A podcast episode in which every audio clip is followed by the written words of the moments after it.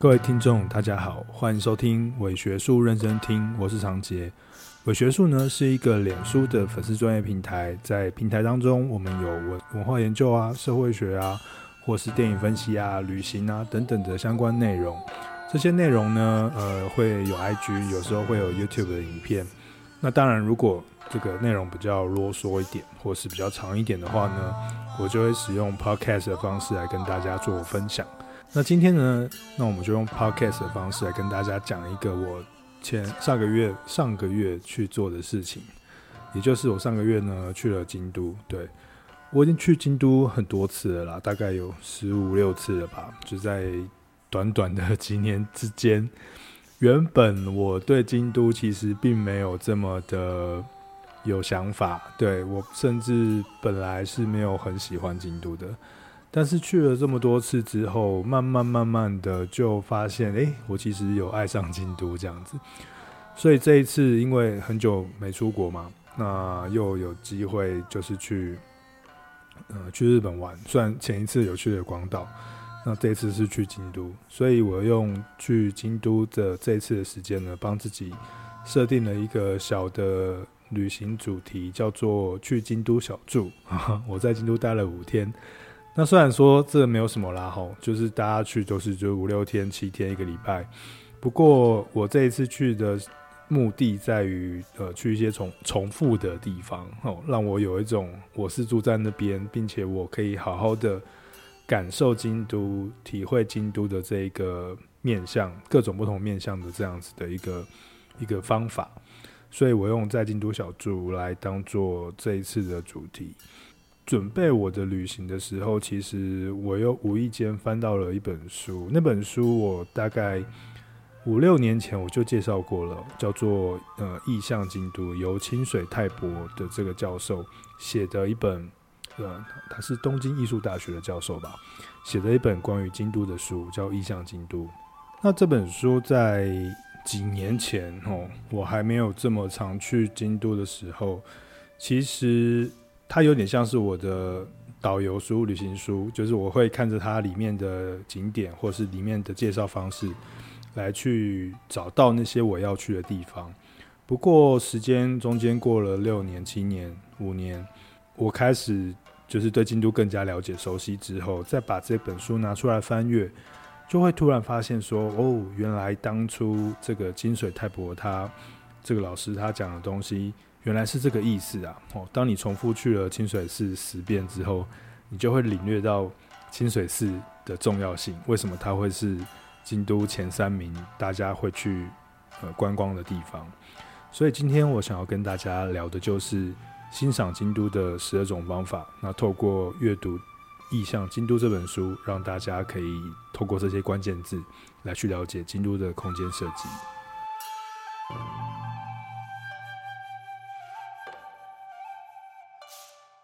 其实一直以来我都没有非常喜欢京都，嗯，应该说一开始的时候比较常跑东京。那京都对我来讲，我就会觉得它是一个非常巨大的迪士尼乐园，很像是一个日本经典文化的板模。呃，怎么说呢？你可以在里面找到最最像日本的和果子，最像日本的寺庙，最像日本的神社，然后里面的京都人呢，也都过着一个。很像京都人，跟有着深厚传统祭典跟传统生活习惯的模样的一群人，哈，就住在京都里面。我记得我一个朋友，他跟我讲一个很夸张的事情，就是有一天他去京都，然后他坐了计程车，然后他想要去找有没有什么好吃的东西，于是他就问计程车司机说：“诶，请问你有没有推荐，就是有没有什么好吃的日本料理的店？”结果那个司机非常平静的回答他说。呃，在京都就只有金料理，这个这个说法是非常的傲慢哦。但是，呃，你仔细想想，京都的确哦，它是一个在日本很重要的城市，并且它从平安时期到现在，总共已经过了一千三百多年，它的文化跟传承非常的饱和，非常的浓郁浓厚。西正之啊，然后金烧啊，金人形啊，金料理啊，金果子啊等等。都是非常深刻的留在京都的这个社会变迁当中。那京都其实几经战乱，但是都没有被毁灭的非常的毁灭式的灭绝，所以它有很多寺庙或神社或者是古迹都被街道都被遗留下来了。在京都的这样子的城市里，你就可以很鲜明的看到有新的有旧的各种不同的京都的风情哦，比如说祭典哦，有魁祭啊。紫元记啊、时代记啊、萧公记啊等等的五山送火啊，或者是你也可以看到那种很新潮的，比如说这次去的时候，我就有去看到那个新风馆他们一个新的购物中心啊，蛮漂亮的。然后你也可以去看到的是 TeamLab 在下鸭神社或是二条城他们去举行的这种各种不同魔幻的点灯仪式。呃，我觉得京都的魅力不只是在它的。建筑物很漂亮，或是它很古意盎然，而是在于它，呃，拥有古今中外，然后没有中，古今日本西方的各种不同东西的混融哦，混混在一起哦。你可以在京都找到最原始的信仰，你也可以在京都京都享受到最新颖、最好吃的西方的蛋糕。所以我觉得京都从一开始，我觉得它是一种典范版模。到后来，我觉得它其实是有一个呃特殊的感觉结构。它这个感觉结构呢，是顺着它的历史没有被切断，它的建筑物、它的空间感、它的生活方式、它的食物、它的文学、它的周遭的环境、自然环境没有被破坏掉，或是没有被切断的情况下，延续的情况下所产生的一种。结构性的感觉，哦，叫感觉结构，这是那个 Williams 一个文化研究者所说的。我们透过某一个地方，它所遗留下来的一层一层一层的各种不同东西所结合起来的结构，而深刻的感受到文化的展现。那这个展现是不可言喻的，所以我们叫它感觉的结构。那我觉得京都呢，就有一个很强烈的这种感觉的结构，呃。我们今天当然可以谈非常多的事情，但是我想要集中在呃一件事情上面，就是京都的空间。这一次的主题叫京都小住，所以我特别，其实以往啊，我在京都去京都的时候，我都是住在大阪，因为我的亲戚在大阪有一个房子，所以呢，我都会贪小便宜，然后就去住那个房子。这一次去京都，我就想说，我好像从来没有真的真正住在京都里面二十四小时过这样子，所以呢，我就特地就是住在京都的二条城附近，去感受到京都的夜间的魅力跟清晨的魅力，果真让我感受到了一个很丰富的空间感受。所以呢，今天我就跟大家谈一谈，就是这个古都的这种非常饱满。非常华丽，非常有禅意，跟有各种不同形式所表现出来的空间。那我们会跟着这个清水泰博的意象京都，慢慢的跟大家来做一些介绍。首先呢，我想要，既然我用那个清水泰博的意象京都来谈，那我就想要谈一谈清水泰博本身。那清水先生呢？他是一九五七年出生，然后他在他就是在京都府诞生的这样。那他的父亲呢是一个金属的雕塑家，叫做清水久兵卫。那后来他就到了早稻田大学的理工学院的建筑系，然后后来又到了京都大学京都艺术大学的美美术研究所毕业。毕业之后，他担任了一些建筑事务所的工作之后呢，然后慢慢的他就是变成了一些一。就变成了一个一级建建筑师，他有很多很主要、很重要的作品，像是月见桥啊、呃交和平交响曲啊等等，那也荣获了很多奖。如果大家有兴趣的话，可以去搜寻一下清水泰博，就可以看到他蛮多有趣的空间设计或者是建筑设计。那后来他就到了京都艺术大学去当教授，然后去讨论这个呃建筑这件事情。那从他的角度来看，因为他是京都人嘛，所以他有对京都的建筑跟空间其实是非常熟悉。那他的空他的空间观点或他的空间理论是非常强调环境关系跟精神意识之间的关联性。所以在所以在他的这本书《意象京都》当中，就很深刻的去描述了京都的不同的空间特质跟精神之间，日本人的文化精神之间，它有什么样子的关系？他就透过了十二个关键字来总括京都的空间之美跟与人类精神结合的地方。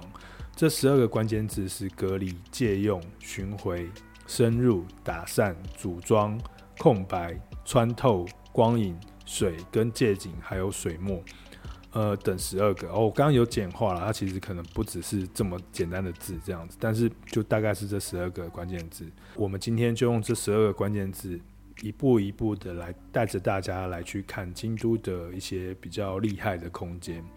那真的也是因为我京都小筑这个主题，我去了很多重复的空间，然后所以我对这些空间突然觉得非常有领悟。那我就跟大家好好的做介绍。首先呢，第一个跟大家谈的是。清水太博先生他开宗明义哦，就用隔离跟联系这一个这一组概念来去帮日本的空间做一个关键字的评断。所谓隔离就是把事物区隔开来，所谓联系就是把事物关联起来。为什么他会用这个当做开头呢？其实跟精神世界很有关系。其实，在世界各国的宗教文化或信仰当中，隔离跟联系。好，其实也就是一种过渡嘛。我把某些东西分开，跟把某些东西连起来，这样子的一个行为，其实造成了非常多呃平凡跟圣俗之间的关联性。所以呢，清水太伯就用这个隔离跟联系当做日本空间的第一个关键字。那当然，大家想到隔离，必定会想到什么东西？就五条悟最厉害的藏，就是结界。呃，结界这个字是从佛教借用过来的名词啦，它指称的就是把神圣跟世俗做一个限限制，哈，做一个限制，或者是度过，哦，就是我可以度过这个限制。所以呢，透过限制跟度过这个限制，而产生了非常多新的力量，呃，就称之为隔离跟联系之间的关系。那清水太伯先生他就用了鸟居或是很多很多的神社来去表现隔离跟联系这件事情。他告诉我们说，其实你在，其实我们在京都去逛非常多不同的神社的时候，下鸭神社啊、和合神社啊、上贺茂神社啊、木岛神社啊、道和福见大社啊、贵船神社啊等等，这些具有相当京都的京都意象的神社，都有很明显的神圣与世俗的划分的意味。比如说下鸭神社好了。如果大家有去过下鸭神社，下鸭神社是一个呃，在鸭川的三角洲，然后渡过一片森林进到里面去的一个神社。鸭川本身的水流跟这些呃这个三角洲的森林跟下鸭神社，就组成了一个隔离神圣跟世俗的一个三角形的空间。所以，我们去参拜下鸭神社的时候，都会从呃正门的参道，然后通过很长一段步道，最后进到下鸭神社里面。我记得 TeamLab 还有在那边办过展览，你可以在那些森林里面看到很多奇幻的光芒，最后进到下鸭神社里面有很多球，很多发光的球。这个神秘感或神圣感的捕捉，其实就是跟清水泰伯先生所讨论的神圣世俗的这样子的过渡关系有。呃，强烈的关系，所以 TeamLab 拿来当做它的美学设计。在很多神社里面，其实也有很多类似像这这种限制跟隔离的，呃，隔离跟联系的一些措施。比如说像是柱连绳，有些树啊，有些空间呢、我们会用绳子把它，日本人会用绳子把它围起来，代表说这个绳子里面是神域，哦，外面就是平凡人的地方。那这样子的隔离，它就可以保证神圣性的。不断的酝酿，也有一些地方是呃强调可以做一些联系的，比如说像是水池或是河小河好桥，然后我们渡过那个桥，就代表我们渡过了那个限制；我们渡过了鸟居，就代表了我们渡过了那些限制。呃，在这样子的被隔离与度过之的过程当中，我们会在这样的过程当当中呢，产生了很多新的力量。呃，这个从人类学家的角度来看，哦，它就是一个过渡仪式了。哦，这个过渡仪式就是我通过了一个门槛，然后来昭告说我获得了一个新的状态。那清水太伯首开宗明义就用神社、鸟居跟这个过渡仪式来当做日本文化特殊空间的一个表达。那第二组关键字呢，叫做借用。清水太伯说，借用呢，就是将某一个事物的特质引用到其他不相关的物品的身上。比如说，这个借用本身，它就具有一个万灵论的意涵，就是任何事物都有它自己背后的性质，而且这些性质呢，可以拿来被其他的人运用显现。比如说，对大自然的运用。呃，我自己非常非常喜欢在。刚刚提到的那个下鸭神社的那个鸭川的三角洲的地方，就是跳乌龟的地方，我很喜欢在那边远眺比瑞山跟爱宕山，那个远山近水的景色就被借用到京都的城市风景当中。我觉得这种借用就是一个非常自然而然的城市的借用。那如果说比较刻意的借用，我觉得庭园吧。庭园的设计应该算是日本文化中的翘楚，最能够代表日本庭园的的设呃的这种借用的风格。那日本庭园的一种重要风格叫做泉池回游式庭园，好，也就是借用水池当做核心，然后我们就会在这个水池附近的庭园当中不断的位移，然后在位移的过程当中呢，就看到这个水池跟这些庭园之间里面哦有很多。不同的面貌。那为什么水池会在中间呢？其实这个东西是那个日本人的一个传统文化。他们从飞鸟时期，甚至更久的时期开始，他们对水技术好就有一个很强烈的崇拜。以前那个灌溉啊，或者是计时啊，用水水中计时，或者是用水来做灌溉，呃，产生稻米文化这件事情，对日本的古代原始社会来说，是充满着神圣意涵。所以呢，水池就变成了是他们去表现神圣或尊敬的一种方式。那自然而然到了后世，我们在日本人在做这个庭园的时候，其实他们也会把水池放进去。那那个意思就是，水池代表的是一个理想国的意涵。整个日本的山水庭园就是日本心中的理想国，它是宇宙的凝缩，它有山有海。有彼岸，吼，此岸彼岸的缩影，然后并且在四季分明的气候的日本当中呢，哦，那个水这个庭园也会有各种不同的风光，有雪景啊，有红叶，像现在就是红叶，有红叶啊，有樱花啊，有夏天的绿意啊，所以在这个呃坐庭记当中，就是啊，他就描绘到说，树立石头仪式呢，首重领会大意也，一按地形随池貌。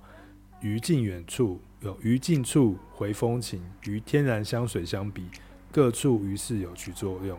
哦，就是说我们在做这个山水庭园的时候呢，是一种凝缩了整个世界到这一个庭园当中的一个设计，而这个规划呢，展现出了日本人对于世界的想象。我们可以看看那个慈照寺，也就是银阁寺，当做例子。我我非常喜欢银阁寺，比起金阁寺的那一个。金光闪闪，或者是霸气，我比较喜欢银阁寺的内敛哦。那我觉得银阁寺就是慈照寺，进去的时候你就可以看到一个有回游式庭园的一些池中的造型，然后呃很多路会围绕着中间的池，旁边呢又有很多用白沙所做出来的造景，哦，有像是。呃，向月台啊，像是银沙滩，这建造银阁寺的人是足利义政啊。那后来当然有几经变化，所以可以看，所以才会看到现在银阁寺的这种呃庭院的样子。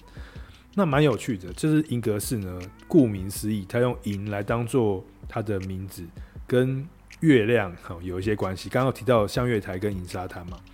这两个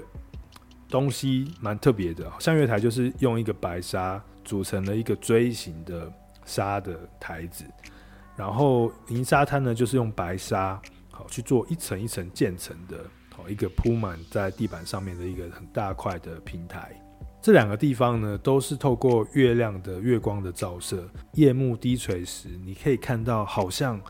有那个大海的波浪打打入到这个呃庭院当中一样，或者是你可以看到在那个。这个向月台上，哦，月月光洒在向月台上，就就像是月光在呃向向月台向月台在迎接月光一样，有一个富士山的那种借用的意涵在。我觉得银阁寺的美跟银阁寺对月光的借用，哦，是一个非常厉害的地方。那另外一个也是令人很着迷的地方是龙安寺。龙安寺你要坐蓝电，然后就到龙安寺站，就可以进下车之后走十分钟，你就会到龙安寺。龙安寺它是呃日本庭园中枯山水中最著名的一个。你进到龙安寺里面呢，你就只会看到一个东西，那个东西就是 方丈庭园。在方丈庭园里面呢，会有一大块长方形的白沙，这些白沙里面呢，只会放五处石堆。你可以想象白色的沙滩上面有五颗石头哦之类的。从法国哲学家罗兰巴特的符号学的理论角度来看，这根本就是一个符号学的极致。你可以看到呢，我们在读者好观看这样子的一个庭院的过枯山水，这叫枯看书枯山水。在看这种枯山水的庭院的过程当中，我可以在庭院里奔驰我的想象。所以我觉得这是一个一定要去的庭院哦。后面会有一些，等一下也会有一些关键字会提到龙安寺，我们之后可以慢慢再讲。再接下来哦，延续刚刚的那个庭院，呃，另外一个概念叫做巡回，或者叫做回游，就是回游是庭园的回游的意思。我可以透过移动的方式来去产生序列性的景色变化，有远景、中景、近景。层次的效果让我可以不用一目了然，而是在不同的方向中看到了不同的景色。这个跟西方的花园的那种理性的透视法的庭院的设计是完全不同的。如果我之前去过凡尔赛宫，凡尔赛宫就是一个非常理性对称的一个状态，所以你可以一目了然的看到。凡尔赛宫的头到尾巴，然后就很多建筑、很很多草、很多树林跟呃大水池的这个喷泉，它是一个透视法的理性规则。不过对于日本人来说呢，他们的这样子的回游式庭园，就是产生另外一种曲折的美感。人欣赏的人可以透过自己的移动，哦，你慢慢的散步，慢慢的走，你就可以看到一个自己非常私人的美学的视野。你可以看到自己所想要看到的面相，每一个人都会不一样，这就是有呃回游式庭园的最大的乐趣之一。不过我不太喜欢那种大型的回游式庭园啊，比如说像冈山后乐园那个，它已经太大了，大到就是在炫富这样子，所以超越了个人欣赏的尺度。我觉得它比较像是在做一个只炫耀庭院的力量的，它可以建造这么大庭院的力量的一个。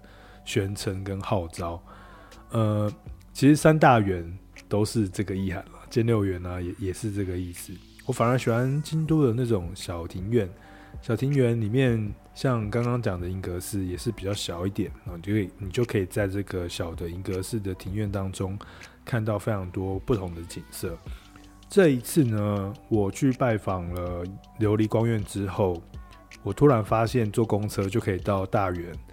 我原本以为大园是一个很远的地方，后来我发现 好像只要十五分钟，所以我就坐了公车到了大园三千院。三千院很有名嘛，如果我们提到大园，就会提到三千院。三千院有名的是因为它有很多国宝，里面有很多壁画跟佛像。那不过我对它的庭院其实还蛮喜爱的，它的庭院里面包含了屋舍啊、佛堂啊、一些水池小径啊、小的佛像啊，然后树林跟山坡。那些搭配呢，你可以在它的小这个途途中的路径中自由的移动，然后从不同的方向去观赏，呃，三千院里面的这些庭院的种种面相，其实是一个蛮美的，而且那时候已经有点秋天了，就是已经有点红叶了，所以还蛮漂亮的一个造型。那另外一个不太像回游式庭园，但是清水太伯说那个是回游式庭园的地方是清水寺。但你仔细想想，清水寺也是。我记得，呃，我去过很多次清水寺，从它被还没还没被包起来，到后来包起来整修，到后来拆开来之后，我都有去看。呃，基本上清水寺呢是以清水舞台作为一个中间中心点的回游，也就是我们进到清水寺之后，二年版、三年版、禅林版上去之后呢，就开始见到清水寺的本本寺的本堂，然后你会绕一圈，绕到下面的语音瀑布那边，英语语音瀑布，然后呢再绕一圈就可以看到看到清水寺的这个下下方，然后再往上绕这样，所以呢，基本上。清水寺，清水寺是一个戏剧效果非常强烈的寺。我记得我那时候是是去那个秋季拜观，晚上去的，灯打得非常漂亮，有很多那种红色的灯啊或灯柱啊，把清水寺的整个神圣的氛围打打得非常用透透过打灯的方式，产生了非常鲜明的神圣感，非常非常的有感觉。我非常的推荐大家。在红叶的时候，一定要去清水寺做夜间拜观。那刚刚提到的都是一些呃庭院，当然清水太伯他要提京都的空间，就绝对不会只有庭院嘛。在在一般民宅当中，尤其是京都的这些古民家、庭家，其实也都是到底要念挺还是念丁呢？我知道现在大家大家都会念丁。但是我那个时候念学的时候是学挺，好丁家，在丁家的这个日式空间当中，呃，悠长的走廊，好很深的走廊，或者是那种呃悠长的回廊，在寺庙当中也是一个很重要的特色。所以呢，迈向深处，就是有一个深度，有一个奥，奥就是奥义的奥。其实，在日式空间当中，就非常着迷于这种深度。呃，有一些重要的寺庙，其实也也展现了这样的深度啊，比如说像是比瑞山的延历寺，那个本堂里面就会供奉最澄法师啊，跟药师如来等等哦，它里面就非常幽暗，它就只有用一些哦，用一些烛火照明而已，你可以在里面感受到非常神秘的玄秘的感受。另外一个，我觉得也很适合谈迈向深处呃的这种。景观构造的地方就是道和大社，呃，不知道大家去过道和大社几次？我也是去过很多次。然后呢，我白天去，傍晚去，晚上去。傍晚去到晚上去的时候，你可以很强烈的感受到千本鸟居的那种深邃，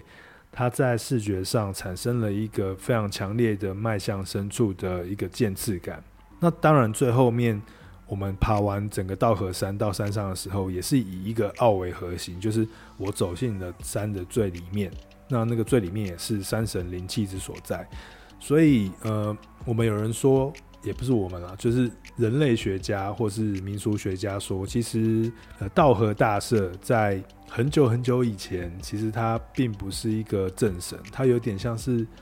我们的土地公或者是万善堂的那一种概念哦，在这个山上有很多古代秦氏中国人哦，移到这边之后，他们会在一个地方选选址之后呢，盖一些坟墓啊，或者是祭拜一些小寺庙，就是在稻荷大社这个附近的那个山的后面。所以呢，呃，我们今天去看到道道和大社为什么可以那么乱？哦，有很多不同的小神社啊，或是鸟居啊，在整座山上，也就是因为他们从以前到现在，好都不是一个非常像正神的方式在做侍奉，而是以一个地方神圣神职的的角色在做侍奉。那这种不断的往道和大社最深处走过去的幽暗感受。尤其是晚上，我上次去的时候，有一次是晚上，那真的是非常恐怖。但是你真的可以感受到那种山林的灵气所在。好，那接下来，呃，清水太伯又提到了打散跟错开，好、哦，这这一组观念。呃，所谓打散就是把事物分散开来，错开就是把它错错开，哈、那基本上它就是不对称的意思。呃，跟我们现在所熟悉的现代主义空间、现代化的空间有很大的区别。现代化的空间呢，通常都是对称的，或是方形的，它会有一个比较均衡、均匀、平衡的设计方式，像是刚刚提到的花园等等。那不过在呃京都有非常多的，或是在日本哦，有一些建筑物，它是用故意不对称的方式来表达它的特质。比如说，在京都呢，就可以去二条城，好去看这一次我就有去二条城，我住在二条城旁边。哦，房价真的是有点贵。原来二条城旁边是一个贵的地方。住在二条城旁边，然后呢，进去二条城的是第一次去二条城哦。二条城是我以前都觉得好像没什么，就没去。那这次就去了，去了之后我发现，哎，还蛮有趣的哦。因为它的建筑体呢是一个雁形的的排列方式，也就是一个正方形，一个正方形，一个正方形，然后。错开成为一个人字的样子，就像燕子在飞翔的时候所排出来的一个队伍的样子，叫雁形结构。那这个雁形结构呢，让二条城的建筑物不是以对称的方式来做排列，而是稍微的错开。所以你从外面看起来，它就是一个很大的建筑群。那你在里面走的时候呢，你就可以略略感受到不断的转弯所产生的迷路的感受。这个感受呢，是一个建筑的效果。这个效果产生的空间的深度，这个空间深度呢，就会让你觉得这里的空间比实际的空间来的大非常非常多。好，那透过这样子的方式，以展现幕府将军他有很大的权力，在这个呃二条城的空间当中，哦，那个大正凤凰也是在这个地方这个地方发生的嘛。那里面有一个地方就有有展示出大正凤凰的样子。可以看得出来，以前这个幕府将军在京都其实拥有相当大的权力。接下来我们谈另外一组概念，叫做组装。组装就是对，顾名思义就是那个组装的意思。呃，把东西结合在一起，组成一个东西。好，那主要是用木头来组来组。清水太伯呢，他在组装的这个面向上，他提提出了两个文化。他认为说，如果西方建筑是石堆的传统，那日本的建筑就是组装的木造传统。呃，如果西方呢是透过巨大的石头慢慢叠堆叠而成城堡，那在东方，在日本就是用木头，然后透过卡榫的方式来堆叠出不同的建筑造型，比如说五重塔，比如说知恩院的山门，比如说。仁和寺的二王门都是用纵的、横的、斜的木头等等的来组成、组装而成的一个大型建筑。那我觉得最大型的、最明显的、最看起来就是组装的，就是清水舞台。如果我们去过清水舞台，然后到它的下方去看，你就可以看到清水舞台呢的建物是它被一大堆的木头的架构结构。交错而组成的悬空方式，让清水寺悬空在山壁间，哦，形成了一种结构性的美感。然后像是岚山的渡月桥，哦，呃，我相信很多人去过岚山，但是对渡月桥可能想象它就是一座桥，可是你仔细去看渡月桥，它非常美，它是用很纤细的桥柱，很大的量。因为它桥很长嘛，所以它就会一根一根根，可能有几十根这样子，很轻盈的把桥拖在呃水面上，然后后面呢又跟蓝山做相应，所以充满着一种组装的有序的感受。如果大家去清水寺，如果大家去渡月桥，可以好好的欣赏一下这样子的木质的文化所组装结构下的那种美感。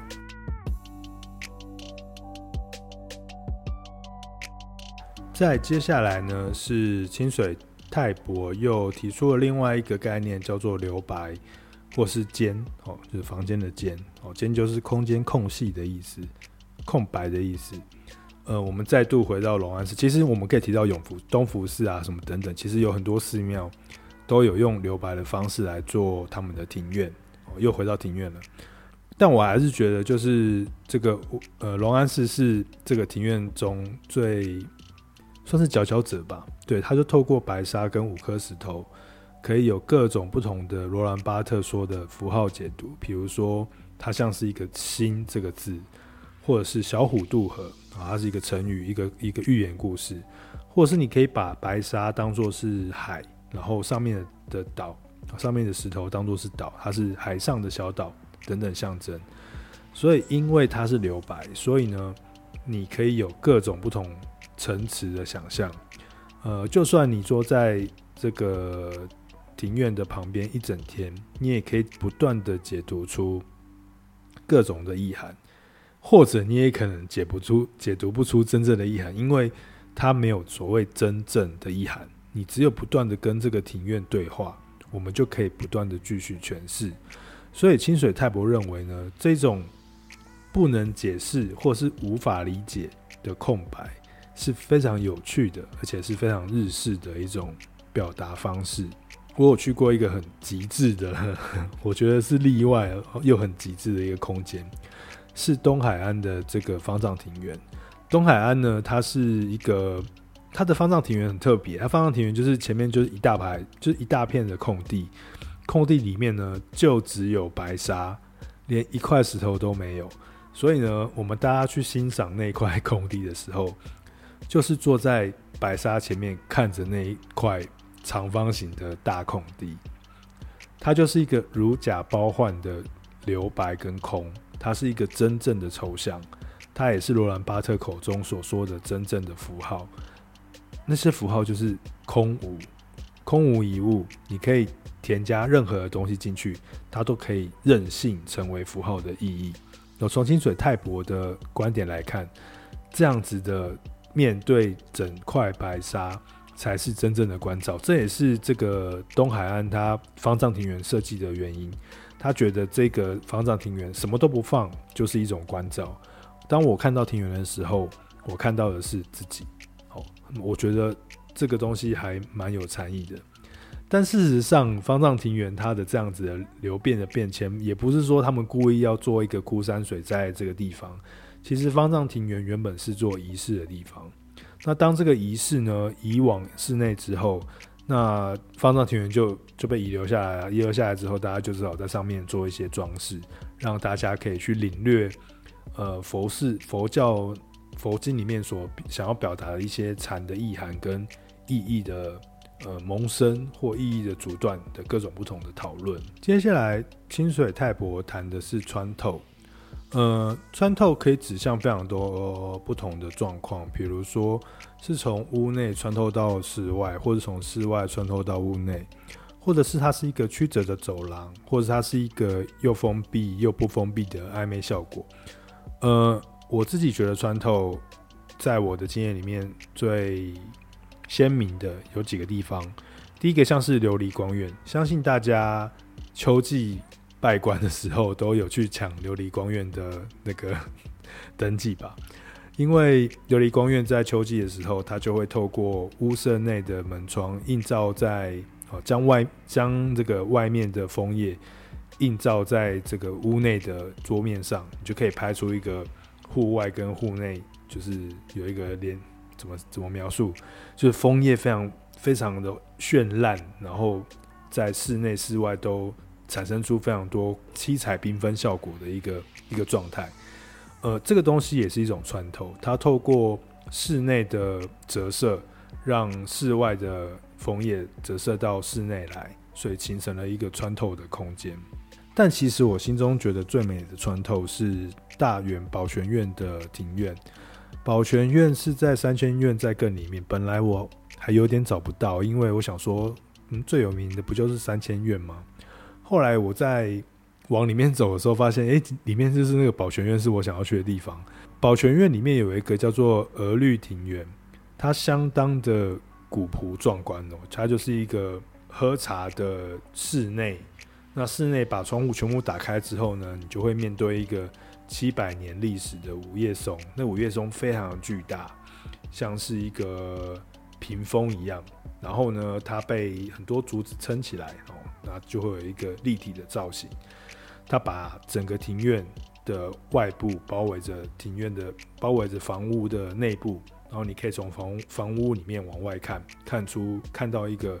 透过。窗户透过门所看到的风景，我觉得这个景色是非常的幽静，而且很稳定，甚至我觉得比琉璃光院的那种绚烂来得更加的富有禅意。加上你可以在这边喝一杯抹茶，吃一个限定版的果子，我觉得这是一个非常难得的体验。哦，它是一个很宁静的体验。琉璃光院太多人了啦，我觉得到这个保全院来。没什么人，我那时候去的时候只有两组人吧。我觉得是一个非常好的欣赏美学的日本美学的地方。接下来我们谈的是光与影的音译。呃，光和影哦，就光影这这件事情是日本的空间常见的美学手法。呃，谷崎润一郎大家可能知道嘛，他有本书叫做《音译的礼赞》，里面就有描述多非常描述非常多的论述跟嗯，就是日本的空间家屋空间中那种深邃的走廊啊，或是屋檐下的那种阴阴暗的地方跟明亮的地方的这种对比。才可以使得这个阴暗呢有一种非常深奥的感觉。这让我想到，就是我去刚刚有提过，去比瑞山延历寺的时候，在他们的那个根本中堂里面有一个不灭法灯就最澄法师在一千三百多年哦点燃这个灯之后，就再也没有灭过。所以那个不灭法灯呢，是放在呃中堂的一个正内，正内就是指呃寺庙中祭拜。呃，佛佛像的那那一块地方，那块地方是在比较深的深处，然后并且它比较比较矮，哦，是在一个土间哦比较矮的地方，会接触到地地土地上。那参拜的人是在一个比较高一点点的这个木头的榻榻米上面。那所以我们在镇内去参观或是去拜这个不灭法灯的时候。其实你可以直视到，就是这个镇内中很幽暗的佛像啊，好，那个各种不同的雕像啊，透过不灭法灯的这种微弱的灯光来去呈现出来，参拜者的感受，哦，有一种跟佛像直视产生一种连接的神秘感受，哦，这个就是日本对于音译的美学的一种掌握方式。那下一个呢，是对水的活用。那不只是日本啦，其实世界各国的庭院、庭园呢，都对水有非常的重视哦，都对水的这个元素有非常的重视。比如说像是喷泉啊，或者是像是水道啊等等。通常喷泉都会是庭院的中心，像刚刚提的凡尔赛宫，喷泉就是一个很重要的形式。那在日本呢，我刚刚有提过，这个回游式庭园水池也是一个很重要的核心。那有时候如果没有水池的话，它就会用枯山水的方式，用白沙来代替水池，哦，是一种更抽象的手法。刚刚之前提到说，在飞鸟时代前后，其实呃，这种用水池来建造庭园是他们的习惯，那个习惯是来自于。日本人他们当初对水的这个技术的一种崇拜，水道啊，或者是水的时钟啊，或者是水水水渠所灌溉稻米啊，等等等等，水的取用啊等等。所以呢，在日本的传统中，他们对水池其实是有一个蛮崇拜的状态。如果你去看那些呃各个天皇的。这个陵墓的话，他们的外面也是会有一环水池，哦，代表着是彼岸的世界的意思。所以水池扮离扮演着一种隔离的作用。所以我们在后世的这种庭园当中，其实都可以看到水池的运用。水池中间通常会有一个一个岛，一个一堆石头，石头上面会有树。那那个叫蓬莱山，吼，那个是一个理想国的意涵，也就是。我们在水的这一岸去看着彼岸的理想国，它是一个美好的国度，所以透过净土寺的这种庭园的模式，然后来去打造出水的活用。再接下来呢是借景，借景我觉得跟借用有点像了，它是一种性质的转换。那不过借景是比较明显，就是它是直接借用别人的景色，借用别人的景色，比如说。蓝山的天龙寺，如果大家有去过蓝山，然后从蓝殿下车之后，直走一阵子就可以看到天龙寺。天龙寺呢，它是一个可以跟大觉寺媲美的寺庙。它令人最印象深刻的是，里面有一个比较巨大的水池。那个水池本身对没有什么特别的，但是呢，它的特别之处在于水池的后方就是那个蓝山的山坡。所以呢，我们在欣赏水池的时候，同时也是在欣赏那个蓝山的山坡被借用借景到水池之边。所以，随着四季的变化，水池就会有四季的变化，那是一个蛮美的景象。呃，以前我去天龙寺，其实我看不懂，后来我去了三四次，有碰到冬天，碰到秋天之后，我才领略到说，哦，原来天龙寺的观赏的观赏这个。超原池庭园的方式是要用四季的观观点，好，还有这种远近的景色的借用的观点来去看这个庭院的设计。最后一个清水泰博所提到的呢，是水墨画的世界。这个地方已经有点像是他在对他的建筑论述做一个呃总和了，也就是他认为在京都的街道当中呢，比如说像是呃紫园的新桥啊。呃，沿着白川两两旁的街道都还是比较古早的那个样子嘛。虽然说里面已经可能改装成现代的水泥建筑，不过表面上看起来是一个古代的样子。所以有非常多的电影、电视剧啊，都会去那个地方去寻找感觉结构来做演出，齁，就像是一个大型的舞台道具。这种町屋町家的统一性。可以让我们稍微体会到古代的京都的这种街道景象，或者是你也可以去岚山的嵯峨野。嵯峨野啊，如果你往内部走去，会越人越来越少，大部分人呢都会在前面的竹林的地哦，竹林真的是很无聊，但是大家大家都要去，呃，大家都会停在竹林，就不会再继续往后走了。其实后面很有趣哦，后面有很多呃更古老的建筑物。那往搓尔野的内部走去，可以看到三边街道。三边街道呢，有很多很老的建筑。那些建筑物呢，从它的屋顶的材料啊，从墙壁的材料，都可以感觉到它跟空间结构的一统统一性。它跟市区的那些建筑物的保存区相比呢，我觉得它更加优雅，更加宁静。然后，并且你可以很轻松的在里面看到一个像是很协调的水墨画般的世界。我记得我有年有一年的冬天，在嵯峨野的内部，就是很很里面的地方，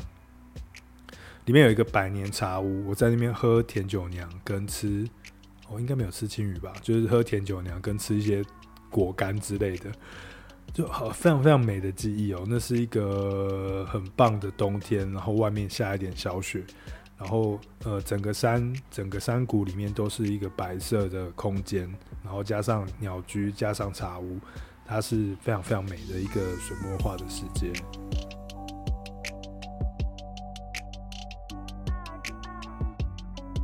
总结而言呢，其实我们今天透过清水泰博的这本《异乡京都》来讨论了京都的空间艺术。我想京都有很多人在讨论啦，比如说蔡义祖啊，或者是工头坚啊，他们做了非常多历史啊，或者社会考察，或者是民俗学、人类学的讨论。不过在建筑物跟建筑空间或庭园欣赏的面向上，好像还没有开始有人讨论吧？呃，我觉得这个是大家去观光的重点之一。所以如果大家学会了用这种呃隔离、借用、巡回、打散、深入、组装。留白、穿透、光与影、水的运用、借景跟水墨画世界的这些关键字来去领略京都的建筑物或建筑空间的美感的话，那我觉得会是一个非常好的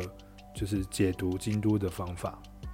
不过这本书我相当推啦，我觉得如果大家有兴趣的话，可以去找这本书《异乡京都》。那无论如何，我觉得京都是一个非常可以领略到日本风情的地方。它虽然有它非常丰富的典型，看起来很像样板，但它真的就是可以让你很轻松的找到自己观赏的方式。你可以想想，它是一个从七百年前哦，七百年开始，一直到今天，都在自己城市变迁的轨迹下，有意识的保存了明显的鲜明的脉络。所以建议每一个到京都的人都可以找到自己的京都风景哦，可能是咖啡店啊，可能是庭园啊，可以是蛋糕和果子啊，你也可以是散步在牙川旁边，我觉得你都可以看到京都最美的风景。好，今天的伪学术认真听，带着大家走了一遍京都的空空间，当然有很多地方我们可能没有介绍到，那希望以后。呃，另外有别的主题是谈空间的，那我们也可以回到京都的空间中来做一个更深的讨论。好，今天的伪学术认真听就到这边喽。那如果大家觉得还不错的话呢，请帮我在 Apple Podcast 或者是任何可以打星星或分数的地方给我五颗星，或者是跟我留言，让我可以知道你们的想法。好，谢谢大家，那我们就下次再见喽，拜拜。